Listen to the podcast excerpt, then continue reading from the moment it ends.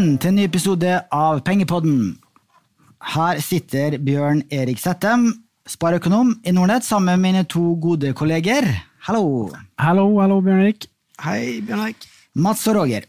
Eh, For tre måneder siden satt vi her sammen og gjennomgikk våre porteføljer for første gang. Og så på hvilken avkastning vi har oppnådd i forhold til relevante indekser. Vi så på hvor vi hadde fått meravkastning, og hvor vi hadde fått mindre avkastning. Og diskuterte litt ut fra det, og dro noen lærdommer eh, ut fra det. Og også hva vi tror om fremtiden. Og dere lyttere som har fulgt med, vet jo at vi har tre ganske ulike investeringsstrategier. Eh, Og derfor har vi ganske ulike porteføljer og ulik tilnærming til det å investere og plassere penger. Eh, Mats, du har jo knust indeksen så langt i år med din aktive høyrisikoportefølje. Så, og mens Roger og meg ligger eh, mer tett på indeksen. Så la oss starte med den fargerike, spenstige porteføljen din, Mats. Ja, jeg, hvert fall, jeg ligger i hvert fall litt foran Oslo Børs. Det er vel verre med de amerikanske indeksene, som Nasdaq i hvert fall. Den er opp eh, er det 30% Jeg er vel opp 25 hittil i år, så litt bak den. Men jeg har jo ingen amerikanske aksjer, bortsett fra DNB Teknologi, som er et fond som jeg har. Så um, der er jeg i hvert fall litt bak, hvis man måler seg mot den, da. Men eh, på vår hjemmebørs, Oslo Børs, så er jeg godt foran. Og hva jeg skal si til det mm, Nei, jeg har vært heldig, da. Jeg har egentlig vært heldig og, og sittet med en del aksjer fra i fjor som, eh, som har vært veldig bra i år. Blant annet eh, Panoro har jo vært kjempebra. Den er jo opp 85 hittil i år. Den ble jo banka ned kraftig i fjerde kvartal 2018. Da var jo aksjen nede i 11 kroner, i dag står den i 22, så den har jo egentlig doblet seg siden desember i eh, fjor. Eh, og jeg har vel en kostpris på 14 kroner, da, så jeg har eh, per i dag relativt bra gevinst i den, og det har vært eh, bra. Og så har jeg hatt Sparebanken Midt-Norge som en av de større posisjonene. Den har jo bare tikka godt, egentlig. Den verken faller eller stiger noe voldsomt, men den er jo opp, selv den er opp 16 hittil i år, så den har vært veldig bra. Pluss utbytter, da, som er på rundt 5% så egentlig så er den vel opp eh, 20 Eh, og så har jeg vært heldig med dette eiendomsselskapet som nå nylig er kjøpt opp, Hemfosa Fastligheter. Det snakket jo meg og Roger litt om i forrige pod også. Og den er jo opp nå pga. dette budet som kom, på 22% over, eh, over eh, aksjekursen. Så er den opp nesten 70 Eh, og så har jeg da Elkem, den er jo da ned year to date 2 Der er jeg vel ned enda mer, for jeg har litt høyere kostpris. Så det har vært taperaksjen min, da, og den aksjen jeg absolutt har gjort det dårligst i. Uh, og så kom jeg også litt sent inn i Hunter Group, dette Arne Fredli-tankrederiet. Uh, så den har vært litt opp og ned, men per i dag så er vel den opp en 3-4 for min del. da. Eh, Så jeg har vært eh, heldig, Bjørn Erik. Veldig, Jeg kan ikke si så mye annet enn det. Eh, Det går jo litt opp og ned. I fjor så gikk det lå jeg vel i omtrent null, litt foran indeks Oslo Børs, som var ned en 2 eh, Mens i år så har det gått enda bedre, så det er gøy. Mm. For så langt i år så har jo eh, Oslo Børs-indeksen eh, gitt rundt 14 Mm. og du har eh, 25% på hele porteføljen din. Ja, Og så har du to aksjefond i den porteføljen nå. stemmer. Globale Ja, DNB Global Indeks og DNB Teknologi. Og det er bare ja, for Jeg har fått litt spørsmål om det tidligere, men jeg syns jo altså, fond og aksjer går litt hånd i hånd. Altså, et fond er jo bare en samling av aksjer, og det er egentlig bare en sånn månedssparing eller sånn pensjonssparing jeg bruker disse fondene til. Altså, jeg sparer fast hver eneste måned, og det mener jeg er egentlig en fin strategi, uansett om du er eh, mest glad i aksjer eller ikke, at du liksom har en sånn fast sparing der, istedenfor å sette det på eh, bankkontoen, som mange gjør, dessverre. Mhm. Og de to aksjefondene har gjort det kjempebra. Eh, DNB Teknologi er vel opp rundt 35% så langt i år. Mm. Og det globale indeksfondet er vel opp nesten like mye, rundt 30 Ja. Så det drar jo eh, avkastninga di enda litt mer opp. Men hvis du isolerer det, så har fortsatt din norske og svenske aksjeportefølje gjort det vesentlig bedre enn Oslo Børs. Ja, hvis du regner Det blir ikke helt riktig, da, men hvis du regner på isolert sett alle de aksjene, så er de, er de opp 44 hittil i år. Uh, nå blir jo ikke det helt riktig i forhold til kostprisen min osv., mm. uh, men det er i hvert fall det hvis du starter fra 1.1 til i dag. da. Så nei, det har vært, uh, vært en bra reise, altså. Og så kan jeg jo nevne at uh, etter at dette oppkjøpet som skjedde i Hemfosa, altså det var jo det svenske samhandlingsbostaden, SBB, som la inn et pliktig bud på Hemfosa, så har jeg da solgt 80 80 av min beholdning i det selskapet, eh, så jeg sitter igjen med ja, eh, en ganske slank posisjon i forhold til hva jeg hadde. Det var jo en av mine større posisjoner. Eh, men jeg velger da fortsatt å gå for alternativ tre i dette budet som vi snakket om i forrige pod. Og jeg har også skrevet et blogginnlegg på Nordnett-bloggen om det. Men jeg så at budet var på 120 kroner per aksje, og jeg fikk solgt så mye på 118,3, og nåverdien da av å få de pengene i dag eh, var så fristende at jeg da valgte å gjøre det. da. Og så kommer jeg da til å bli igjen med de 20% så kommer jeg da til å ta en liten andel i dette SBB-fondet, eh, eller unnskyld, selskapet som, eh, som da kjøper opp Hemfosa. Hva gjør du med de pengene du eh, får inn på kontoen da?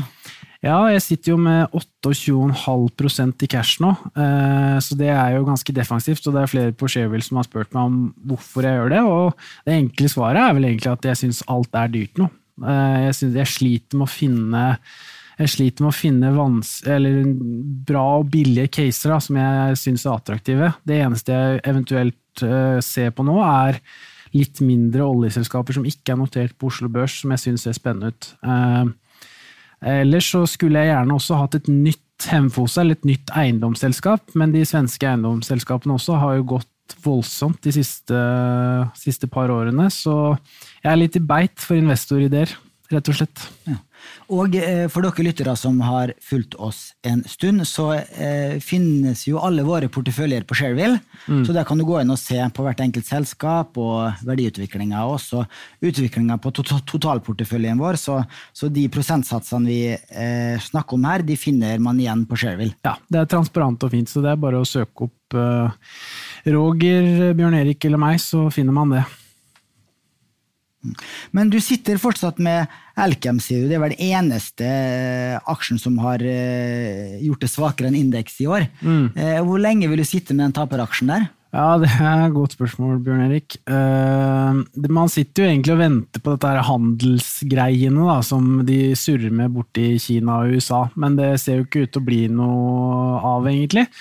Så um, jeg sitter og teller litt på knappene på den aksjen, ja. Om jeg skal uh, bare dumpe det og bli ferdig og, og reinvestere i noe annet.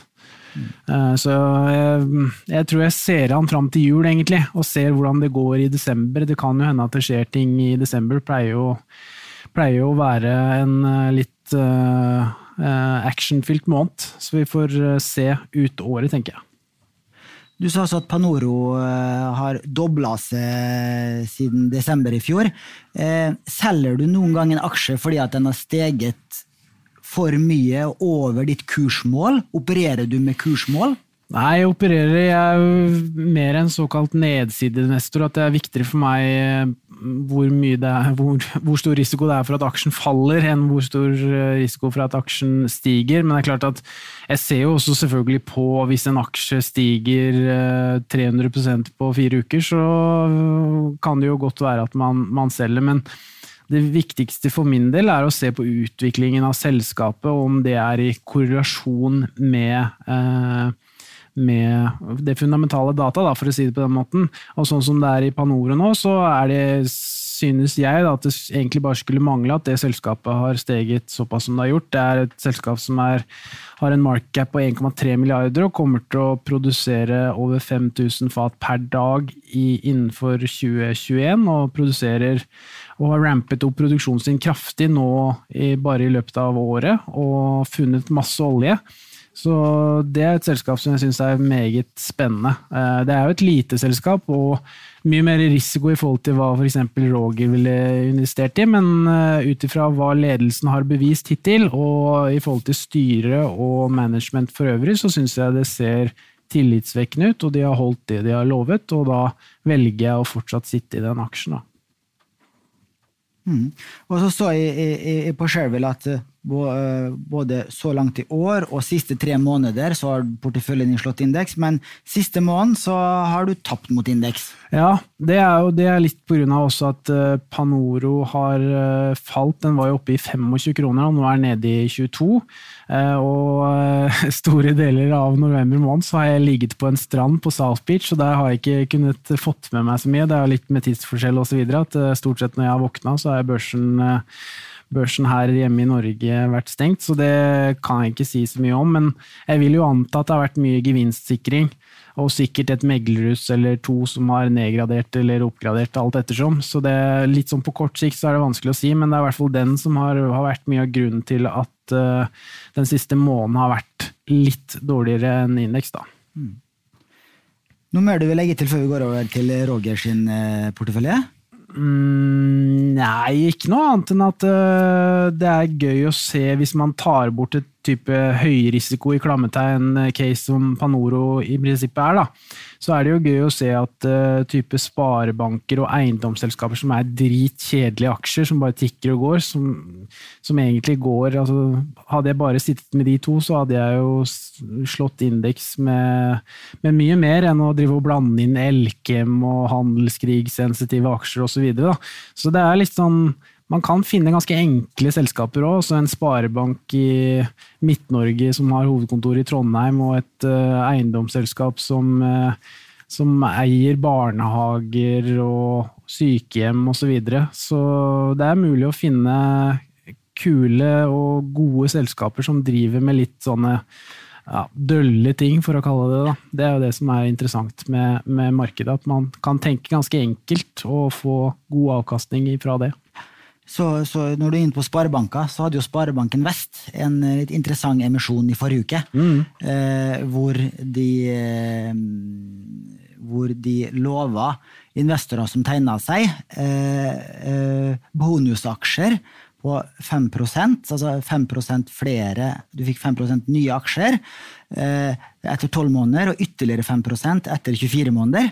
Og eh, det er jo litt sånn som Gjensidige gjorde for en del år tilbake. Mm. Og eh, jeg kjenner flere som, som, som tegnes, tegnes, i den emisjonen. Eh, fordi at eh, det, dette med bonusaksjer, hvis du er en langsiktig aksjonær, gjør jo at nedsiden blir mindre.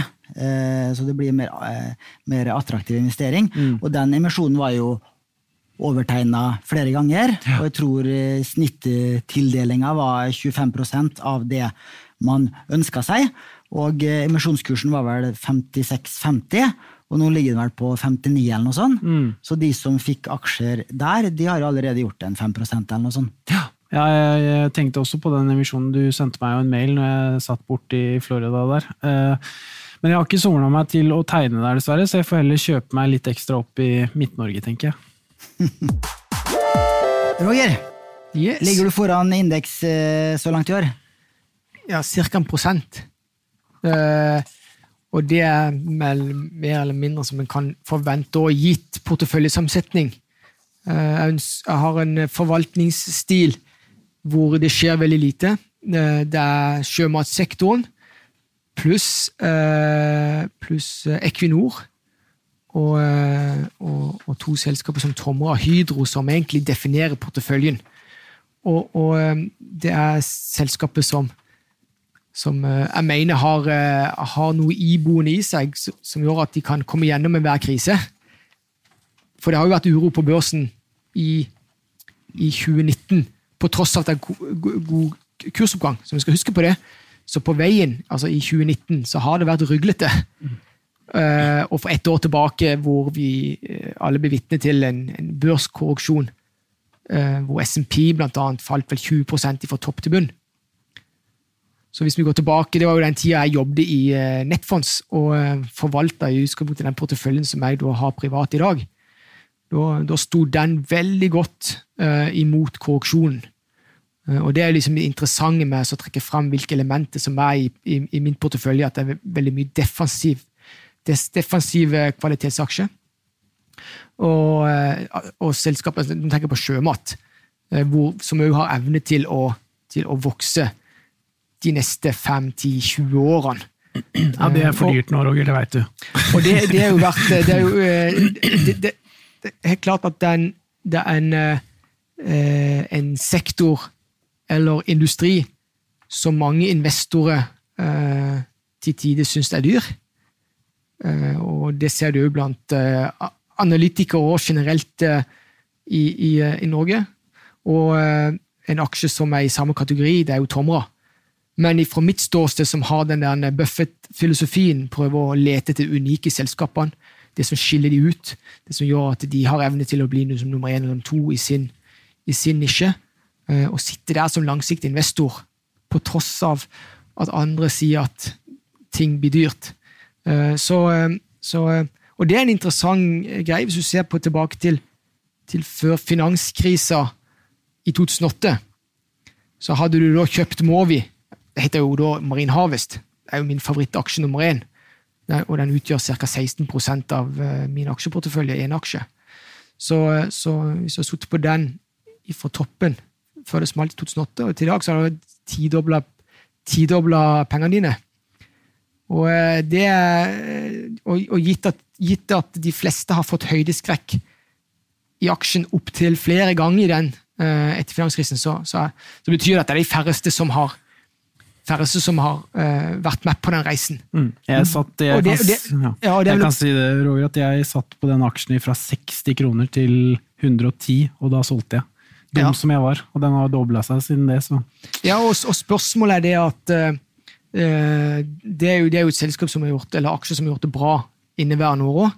Så spørsmålet er at jeg, jeg selger ikke den fordi at aksjen har gått mye, eller om noe så er det sånn hvis han faller noe, så kan jeg jo gjerne bruke Hvis jeg har fått utbytte gjennom året Mange av mine aksjer får utbytte gjennom året, og, og, det utbyttet vil jeg jo typisk bruke på sånne aksjer hvis de skulle falle uh, mer, mer enn en det de burde. Så, uh, så jeg tror det er, det er viktig å være langsiktig eier i, i noen, uh, noen, få selskaper, som faktisk du, du oppriktig kan liksom se for deg at de kommer gjennom enhver krise. Og hvis, du ser på de suksessfulle investorene generelt i verden, de som gjør det best eller får høyest formue, det er enten de som sitter på ett selskap som gründere. Det er Jeff Bezos, det er Bill Gates eh, altså hvis du ser, og, og, og eh, Eller så er det de forvalterne De veldig få forvalterne av alle de forvalterne som finnes i verden, som evner å unngå å snu porteføljen sin eh, måned for måned. Og der har du jo Berkshire Buffett. De gjør nesten ingenting gjennom året om noe så bruker de den kapitalen de får gjennom forsikringsbusinessen sin, altså det som kalles float, til å kjøpe børsnoterte selskaper og bare akkumulere aksjer. Inntil de kanskje kontrollerer 10 av selskapet. Nå, for eksempel, de har jo da uh, blitt største eier i, i, Apple. Men altså, altså, så jeg tror på det der å kunne være investert og være eier i sånne selskaper som, som, har noe i seg som ikke de fleste har. Vi snakket jo om uh, Du spurte jo Mats om uh, hvis ting har gått mye eller ikke. Altså, det er noen selskaper du, som det er lettere å regne på. Equinor er jo sånn typisk. Altså, det er en, mer eller mindre en obligasjon. Men den obligasjonen gir deg jo 5% Den obligasjonen for dette selskapet vokser ikke. Det er nesten trippel A-rata, og det vokser ikke. Uh, og, da, er det lettere å sette to streker under et svar. Men det kan du ikke gjøre med selskapet som Tomra, kan ikke gjøre det med selskapet som Movi, som har så enormt potensial lenger fram i tid at den minste feil i din modell gjør at du bommer. Eh, så, så, så, det er liksom min Og jeg, Equinor òg. Equinor vekter jo nesten en fjerdedel av min portefølje. Og den, den gjør jo at en får masse utbytte gjennom året, som jeg da kan bruke, ikke til å kjøpe mer Equinor-aksjer, men til å eh, få flere aksjer i enten Tomra eller i Movi eller i noen av de andre sjømatselskapene. Så, så, det er sånn jeg ser på liksom, den verdenen som jeg har i min portefølje. Uh, og i, i, i, år så har det liksom slått indeksen bitte grann. siden jeg liksom begynte med dette i 2011, så har jeg liksom kanskje slått indeksen i Norge med norsk indeks med rundt 30% men, men det blir ikke veldig mye avvik fra år til år. Uh, så, men, men et, et, et, tegn var jo det at i fjor så, så gikk vel min portefølje 4-5 pluss. Uh, mens Oslo Børs da falt 2 ja. mm. Og det skyldes, uh, det skyldes det som andre kaller dyre sjømatselskapet. Mer eller mindre.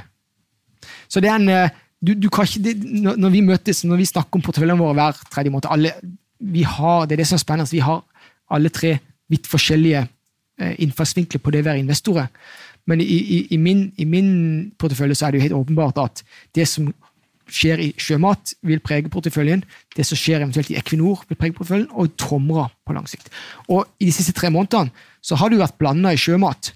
Det er jo, det er jo, eh, det er jo Mowi Movi som har gjort rundt 5% og så er det NRS som har gjort eh, 13 og Grieg Seafood 21% mens SalMar, Lerøy og Lerøy har, har, da falt de siste tre månedene. Så det har vært litt blanda, og det har gått på at det har vært blanda Q3-tall. Så eh, Ellers så vil jeg òg fremheve at Equinor, eh, som har utvikla seg bra eh, de siste tre månedene, og det skyldes jo at oljeprisen har stabilisert seg på over 6 dollar fatet. Mm. OPEC ser ut til å liksom, ønske å holde oljeprisen på de nivåene. Og ikke minst dette tilbakekjøpsprogrammet. Helt rett, ja. Mm. Så det kommer mye cash til eh, Eller eh, utbytte til, eh, til aksjonærene i form av enten utbytte eller tilbakekjøp. Så det er med på å støtte opp om, om, om, om prisen. Ellers skal en huske på det at Equinor har jo starta sin ferd mot havvind. Det er subsidiert business.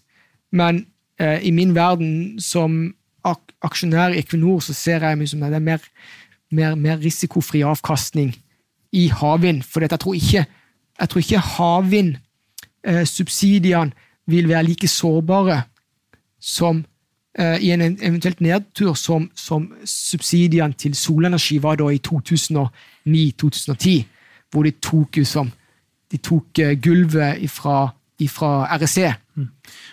Dette er jo noe vi har snakket mye om, eh, Roger, når vi har sittet på pulten og jobba med hvert vårt. er jo at eh, Jeg også er helt enig med at jeg tror jo skal man med litt lange briller fram i tid satse på noe, da, så vil jo jeg også si at Equinor er et veldig godt bet for eh, noe fornybart. For som du sier, de er inne på havvind, de har en stor eierandel i Scatec Solar.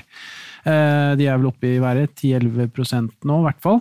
Eh, så det er klart at det selskapet tenker jo ekstremt mye på fornybar energi og satsing der nå. Det er også litt av grunnen til navnet. altså De skiftet jo navn fra Statoil til mm. Equinor for å bli et energiselskap. Ikke et oljeselskap, men et energiselskap.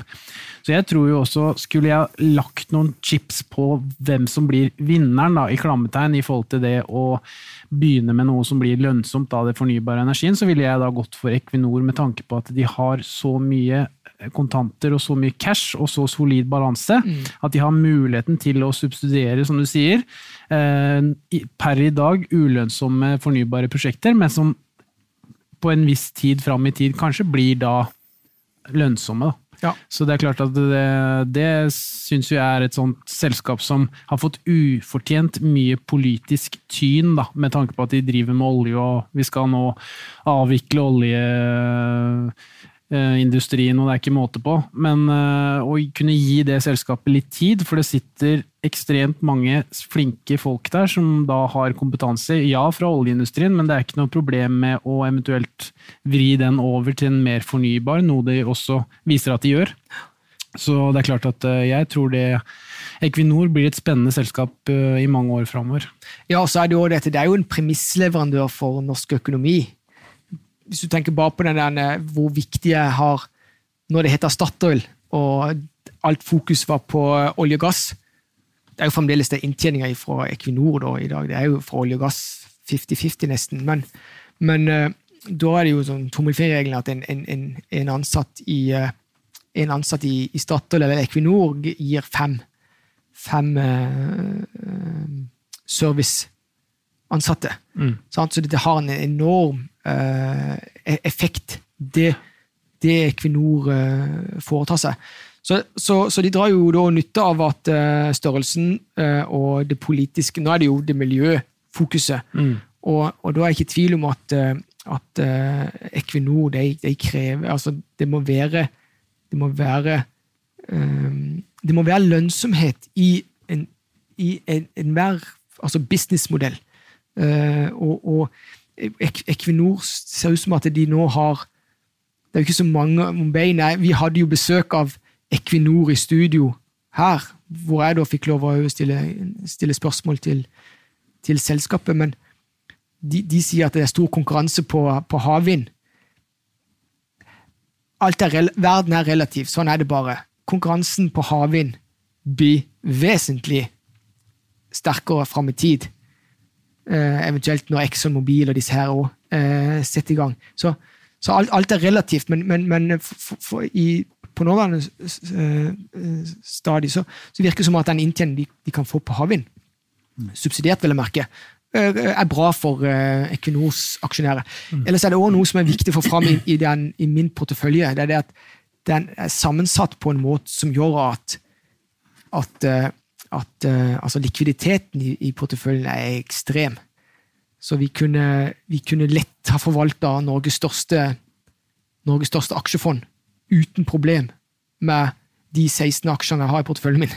Så det er jo litt viktig å ha i, når jeg skrur sammen i, i porteføljen. Det, det, er, det, er, heftig likviditet i den. Så i alle fall hvis du er en stor investor. Og Det kan jo være, det kan jo være et problem, problematisk hvis du har det er mange små illikvide selskaper på, som, som passer mer for eh, en, en, mindre investor. Så, men, men skal du være, ha mye, mye kapital og, og, og inn, inn, i en portefølje, så må hensyn til likviditet òg være, være til stede. For de som kjenner historien din, det her var jo en portefølje du forvalta før, ja. eh, som var et eh, diskresjonært mandat mm. i nettfonds. Ja. Og hadde det vært opp til deg, så hadde du vel tatt med deg den porteføljen hit også, men det, det ble det ikke da. Nei, Så dette er second best? Dette er second best. Du forvalter dine egne penger nå. Ja. Eh, og alle våre kunder kan følge den porteføljen på Shareville. Ja. Som du sa, du er veldig langsiktig. Du gjør ikke så mange endringer, så de tre siste månedene har ikke fått noen mailer om at du har kjøpt eller solgt noe. Nei, men over nyttår så, blir, så kommer det jo en amerikansk portefølje, så da får vi i alle fall to bein å stå på når vi, når vi snakker her. Og det kan jo være interessant mm. for de som er eh, de fleste som har amerikanske aksjer, har det gjennom kanskje et, et, et, et indeksfond eller, eller, noe sånt. Noe. Mm. Mens da vil jeg plukke mine, mine favoritter på, på, uh, i USA. Mm. Eh, men eh, de endringene du gjør da, normalt i løpet av året, eh, rebalanserer du porteføljen? sånn at hvis en aksje har steget mye, så selger du den, og så kjøper du den som har falt, og som du fortsatt har tro på? Eller hvordan praktiserer du rebalansering? For det første, De fleste investeringene der ligger jo litt i, i, i, i min forvaltningsstil. Gitt at det er det her Buffett-preget. Altså selskapene må ha vært gjennom en modningsfase. De må ha, ha, evne til å betale utbytte. Så det kommer jo en del utbytte fra, selskapene selskapene investerte i. Og der akkumulerer jeg egentlig bare opp gjennom året, og så en gang i året så, så bruker jeg det til å, som jeg sa innledningsvis til å eventuelt kjøpe mer. Bruke Equinor-utbyttene eh, til å kjøpe mer i Tomra, mer i Movi eller noe sånt. Noe eventuelt hvis de har og det, det, beste er jo det at hvis Det beste for meg, helt oppriktig, er det at utbyttene for Equinor Hvis sjømataksjene har falt de siste tolv månedene, så er det jo bare gull for meg. Eller om Tomra skulle ha falt, eh, så frem ikke det inntruffet noe helt, helt altså, veldig retningsendrende for de de selskapene, så det det være gull å kunne få kjøpt flere aksjer da, i utgangspunktet. Så ja, bruke utbytte fra selskaper som ikke vokser, eh, sånn som Equinor, til, til, til eh, å akkumulere opp i selskaper som helt åpenbart har helt annet vekstpotensial. Så, så, det er jo som den enkle. Det som skjer da, er at du kan bruke tida di til å lese eh, hver dag om selskapene, lære de bedre å kjenne, Kanskje eh, få noe inspirasjon ifra, ifra andre typer selskaper. Eh, og, og, bruke mindre tid på selve den trading-biten. Det er min, så det er min filosofi. Og det er det du får gjennom den å følge min portefølje òg. Så det, det, skjer ikke noe dag for dag. Så bra. Har du noe du vil legge til før vi ser på min fondsportefølje? Nei, det er, altså det er bare at, eh, at vi, denne her handelskrigen er jo det som er det overordna bildet. Det som preger, det preger nyhetsbildet daglig. Og uh, i, jeg, jeg har ikke noe forhold til det. det. Det påvirker meg ikke. Og det er fordi at jeg vet jeg har portefølje som, en portefølje bestående av selskapet, aksjer som står, kommer gjennom den neste krisen også. Det er alfa og omega. At det er selskapet som du vet med stor sannsynlighet vil komme bedre ut av en krise enn en det motsatte. Så, så Derfor så har jeg et lite, lite forhold til, til det, men det må jo gjenspeile seg i, i uh, selskapsvalgene. Du sitter egentlig og gleder deg du, til neste ordentlige nedtur. I utgangspunktet så er det det at jeg gleder meg ikke, men det, det gjør meg ingenting. Ja. Og det, det er jo bare for denne, Hvis du ser på hvordan Berkshire, Buffett de har konstruert sitt investeringsselskap, så er det jo, det er jo konstruert det er ikke helt, helt likt, men det er noe fordi de har så enormt mye kapital, men det er konstruert for å outperforme i, ned, i ned, nedturer og, eh, og underperforme i oppturer. Det er sånn som Berkshire-aksjen er jo bare opp en 7 i, i, eh, i, eh, i dollar, vil jeg merke. I lokale valuta, vil jeg merke i år. Så dette, de, det er jo helt typisk det. De, de, de gjør det dårligere når, når markedet går skikkelig godt. Bra. Da, Ja, Bjørn Erik, da var det deg som skulle til pers. det var det. Med dine tolv fond. Det var voldsomt mange fond, det er jo interessant i seg selv. Samler, en samler, vet du. Ja, skikkelig på- horder. Fondshorder.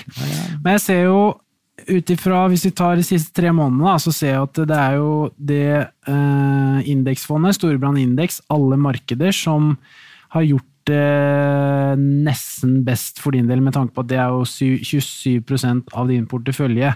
Eh, på andreplass der så er det da DNB Grønt Norden, eh, som har gjort 14 de siste tre månedene, men det utgjør bare 3% av porteføljen din. Og så har du da Storebrand Global Solution A, som har gjort 12% og det er jo da rundt 8% av porteføljen din.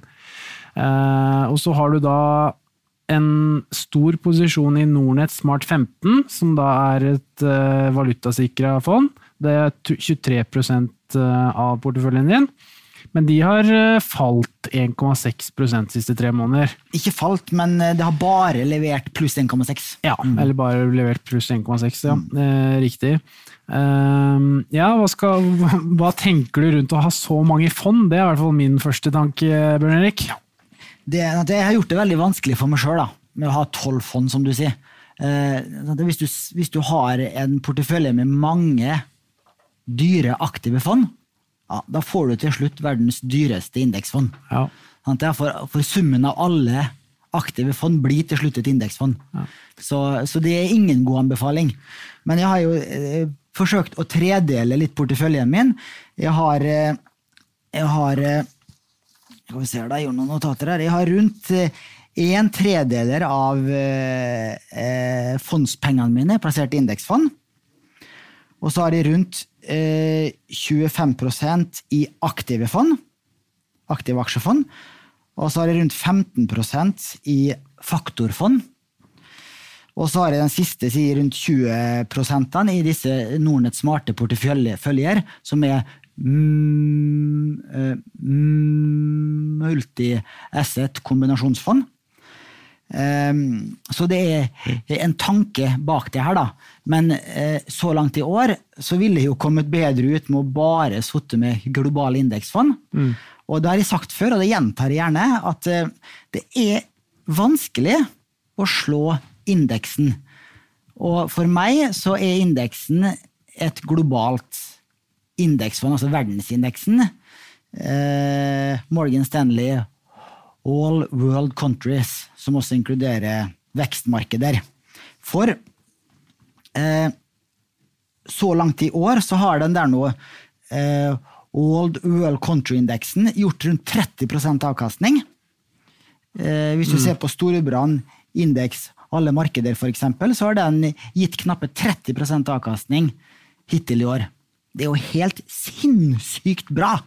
At det er 30% avkastning, det er ikke mange år du kan få det. Og så er jo det litt med tanke på at krona har svekka seg også, så det er viktig å ta med i regnestykket at du får noen prosenter der også, med tanke på at eh, dollaren har styrket seg veldig i forhold til krona. Det er riktig. Sist de sjekka, så var det rundt 10 prosentpoeng mm. var eh, kronesvekkelsen, og 20 er den lokale, altså styrkinga i de lokale valutaene. da. Du er eh, fondsforvalter i ordets rette forstand, i hvert fall, Benedikt. Det er ikke tvil, med tolv fond.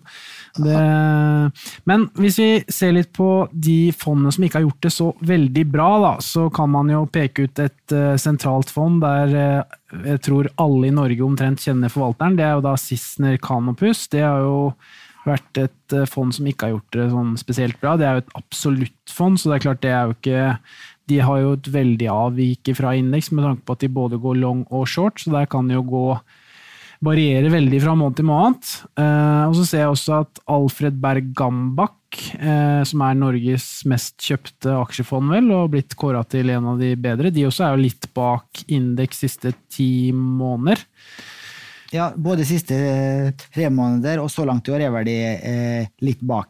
Eller de er vel, de er vel foran Ja. eh, så langt i år, men de har vært, gjort, gjort det litt svakt de siste tre månedene. Ja, siste tre månedene, ja. Riktig. Eh, Men hva skal til for at du selger et fond, da, Bjørn Erik? Ja, eh, Sist Canopus er det som står på salgslista mi nå, da. Eh, som vi vurderer å selge, for det har jeg eid i knapt ett år. Og i eh, pleier å ha minst ett års tålmodighet med et fond og med en forvalter. Prøve å ha to års tålmodighet. Jeg hadde et, eh, et podkastintervju med, med en forvalter i, eh, i den fellesordningen for AFP-pensjoner. Eh, han forvalta flere titalls milliarder kroner, hvis jeg husker riktig. Og han sa at han hadde to års horisont på en forvalter. Altså hvis en forvalter leverte mindreavkastning to påfølgende år, da solgte han. Det var hans uh, tommefingerregel. Alle forvaltere kan være, og vil alltid være, uheldige eh, et år innimellom, men to-tre år på rad, ja, da bør du ikke ha tålmodighet lenger. Hvis du betaler en eh, forvaltningskostnad på 1 kanskje halvannen, inntil 2 da, som er for uh, Alfred Berge Gambak, så skal du ikke ha mer enn to år med mindreavkastning før du kvitter deg med den forvalteren.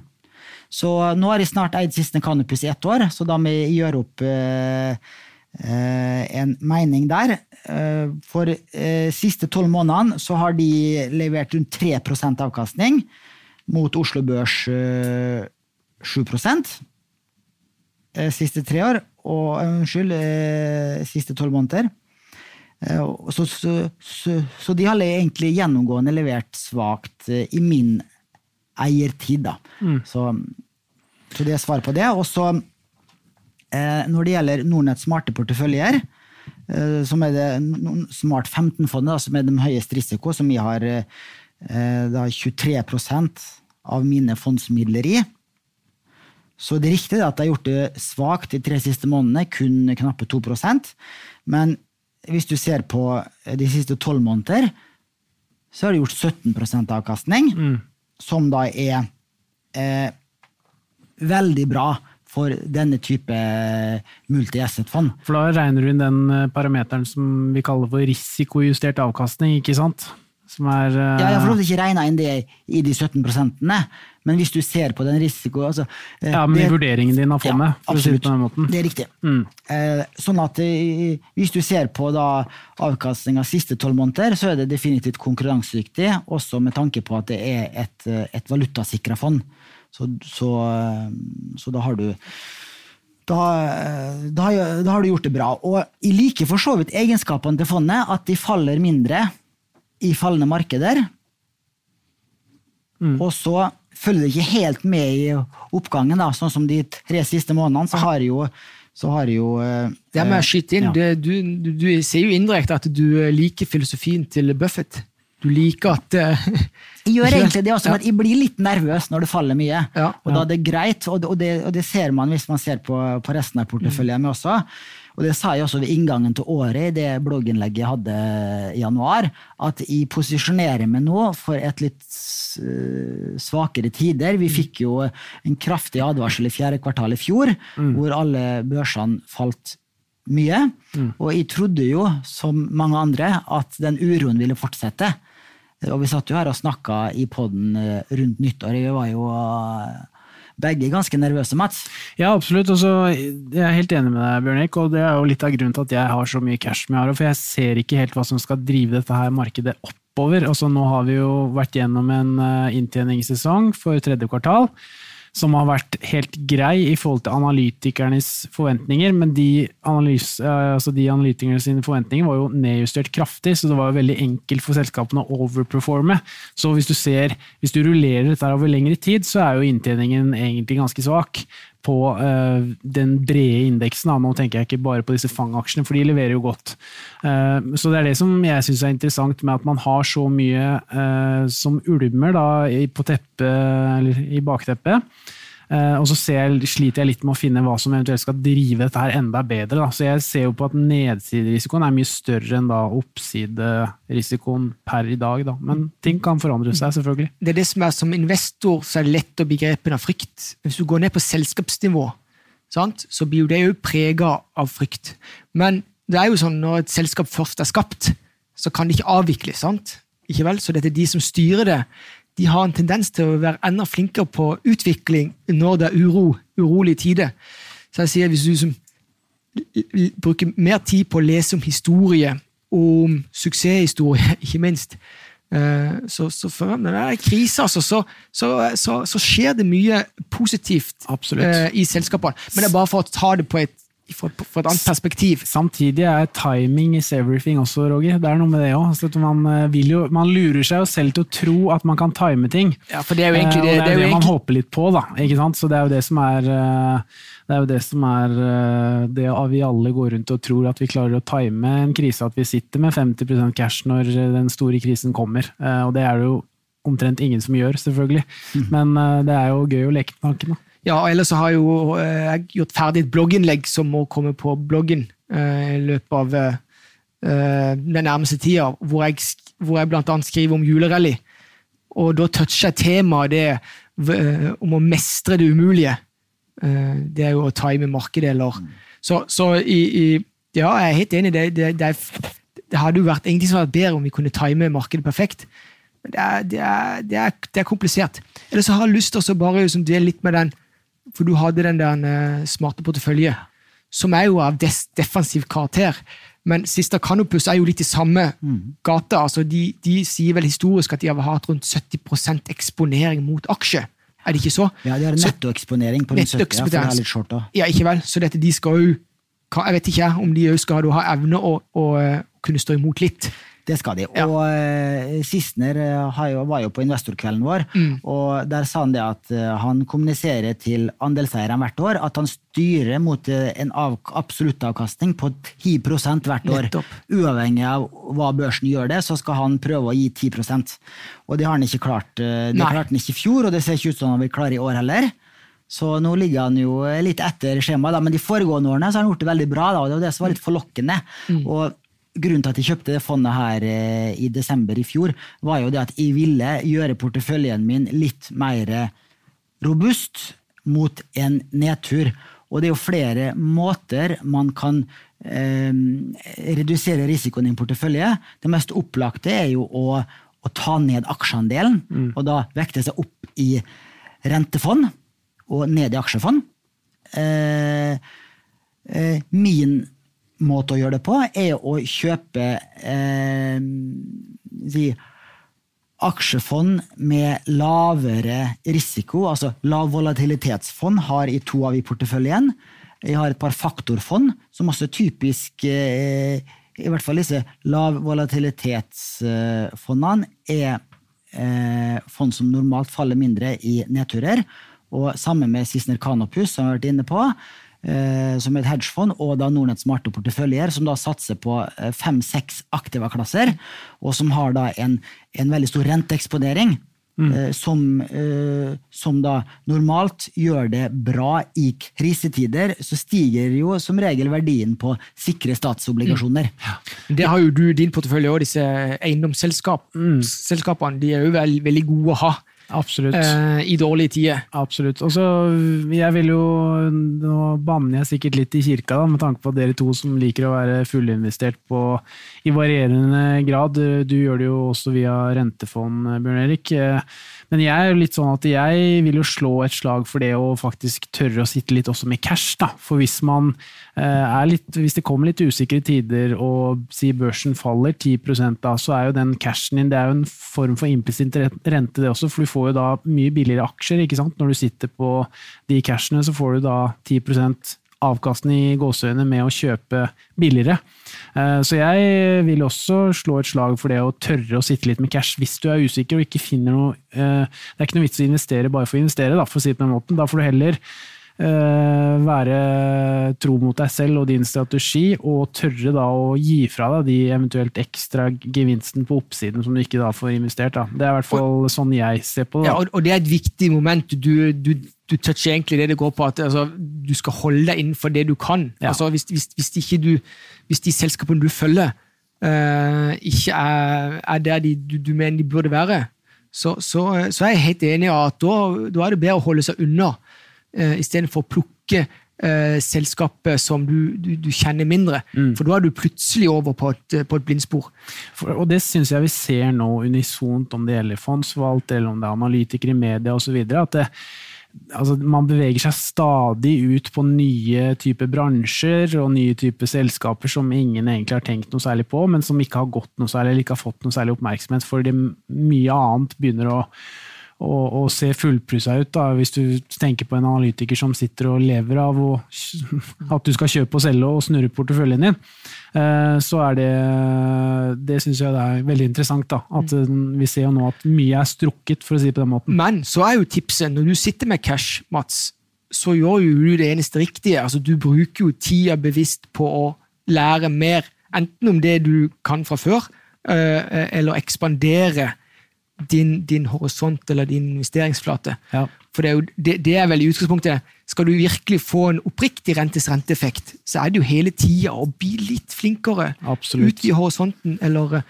det vi kaller for eh, eh, kompetansesirkelen din. Ja, og så ikke minst det, bare det med fokuset på seg selv også. Det også er viktig. En ting er som du sier, Roger, at du, du får et fokus med tanke på at du kontinuerlig lærer, men det er også det å lære om seg selv da, som er viktig. Og hvordan du reagerer, hvordan du skal håndtere eventuelt Absolutt. et fall på 20-30-40% på porteføljen din, f.eks. Hvordan vil du agere? For det er lett å si at ja, jeg tåler 30 fall, og så faller det 30% og så føler du noe helt annet.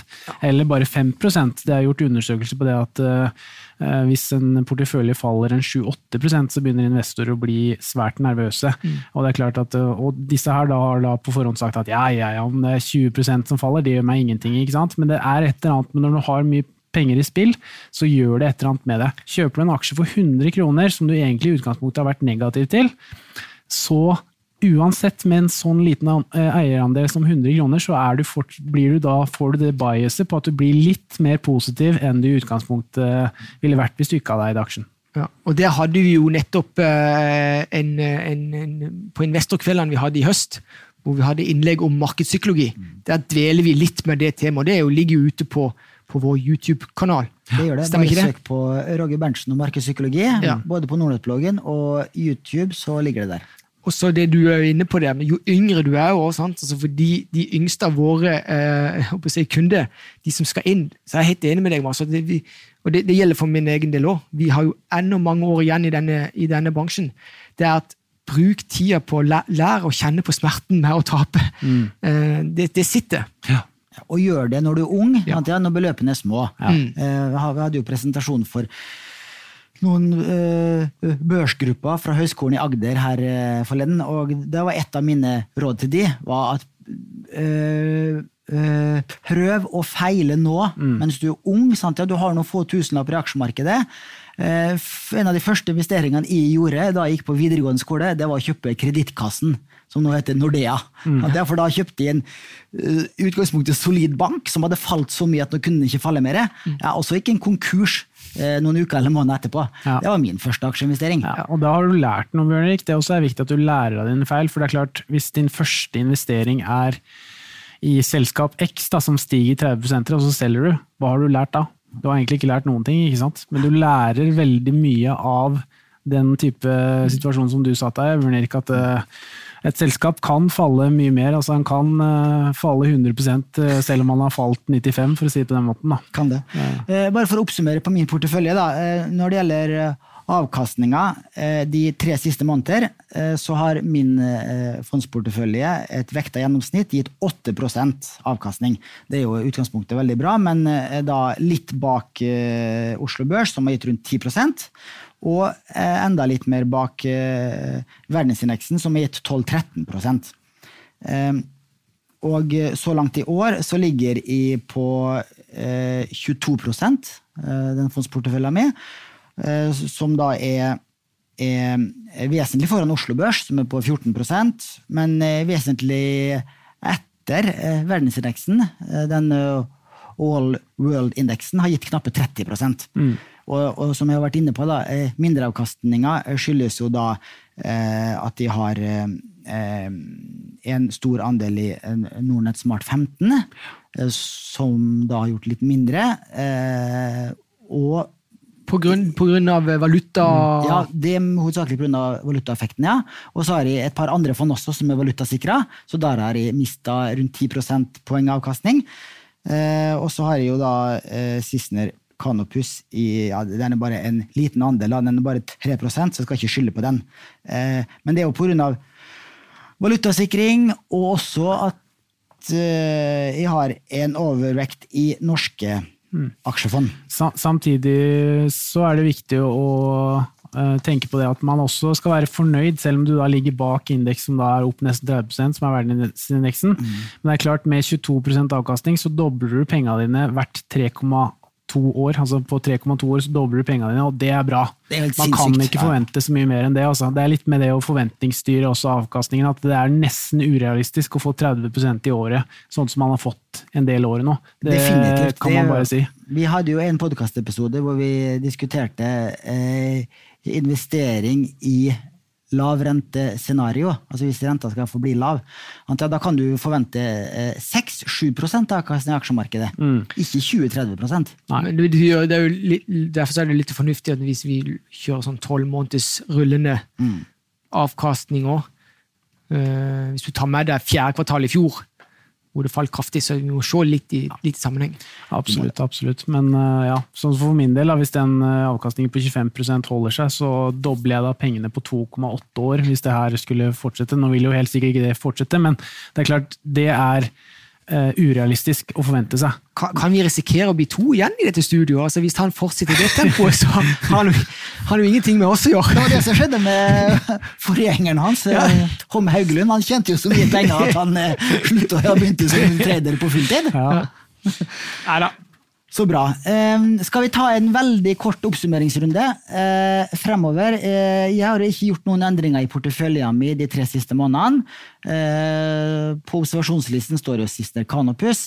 Eh, ellers har jeg ikke tenkt å gjøre noen, noen større endringer på porteføljen min. Jeg vil fortsatt ha en innretning hvor jeg er litt defensiv, med en overvekt på lav volatilitet og på disse smarte porteføljene. Eh, For jeg tror ikke vi får 20-30% de neste tolv månedene. Ja, nei, For min del så er jo et av de selskapene som har vært en stor del av min portefølje, kjøpt opp. Så det vil jo da tilsi at jeg kommer til å sitte med bitte litt av disse SBB-aksjene. Så får vi se hvor lenge man sitter med det. Jeg har ikke gjort meg helt opp en mening om det selskapet. Jeg syns det ser dyrt ut i forhold til eh, Hemfosa, som var attraktivt prisa og hadde skapt gode verdier for aksjonærene, inklusiv meg selv, i mange år. Eh, Så jeg ser litt nå på eiendomssektoren. Jeg liker eh, eiendomssektoren og kan mye om den, så det, der driver jeg og kikker på om jeg kan finne et eh, ålreit case. Og så ser jeg også litt på oljesektoren, så der er det noen interessante caser som jeg jobber med, og de er ikke notert på Oslo Børs. Så det kan hende at jeg som jeg ytterst sjelden gjør, kanskje går internasjonalt og investerer i den nærmeste fremtiden. Vi får se. Men det får Shareville-følgerne dine med seg. Det får de, vet du. Ja. Og, og for min del så er det jo som den amerikanske porteføljen som kommer etter nyttår, som jeg bruker litt tid på. Eh, ellers så ligger det jo i kortene at eh, disse selskapene her, som jeg er i i dag, de har brukt så lang tid på at det skjer ikke så veldig mye nyttig fra dag til dag eller fra kvartal til kvartal. Nå er det jo sånn, det er jo nye regler, for et selskap trenger ikke å levere kvartalstall, eh, selv om alle gjør det jo fremdeles. Men, men eh, ja, vi er ferdig med tredje kvartal. Eh, Lakseselskapene gjorde det litt blanda, men eh, over tid så, så tror jeg at det, det vil ordne seg. Spesielt nå når vi går inn i, mot jul og mot påske, så det bruker å være gode, gode måneder for eh, god periode for sjømatselskapene. Så bra. Da tror jeg vi sier oss fornøyde med dagens sending. Det gjør vi, vet du. Da tar vi en ny porteføljeoppdatering om tre måneder, og så høres vi igjen neste uke. Ha det bra. Ha det. Penger, penger, penger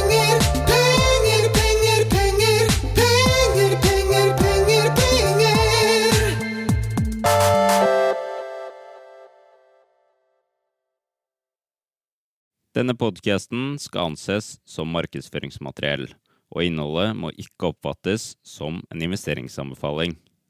Podkasten er kun ment til inspirasjon og informasjonsformål. Nordnett tar ikke ansvar for eventuelle tap som måtte oppstå ved bruk av informasjonen i denne podkasten. Les mer på disclaimer-siden på nordnett.no.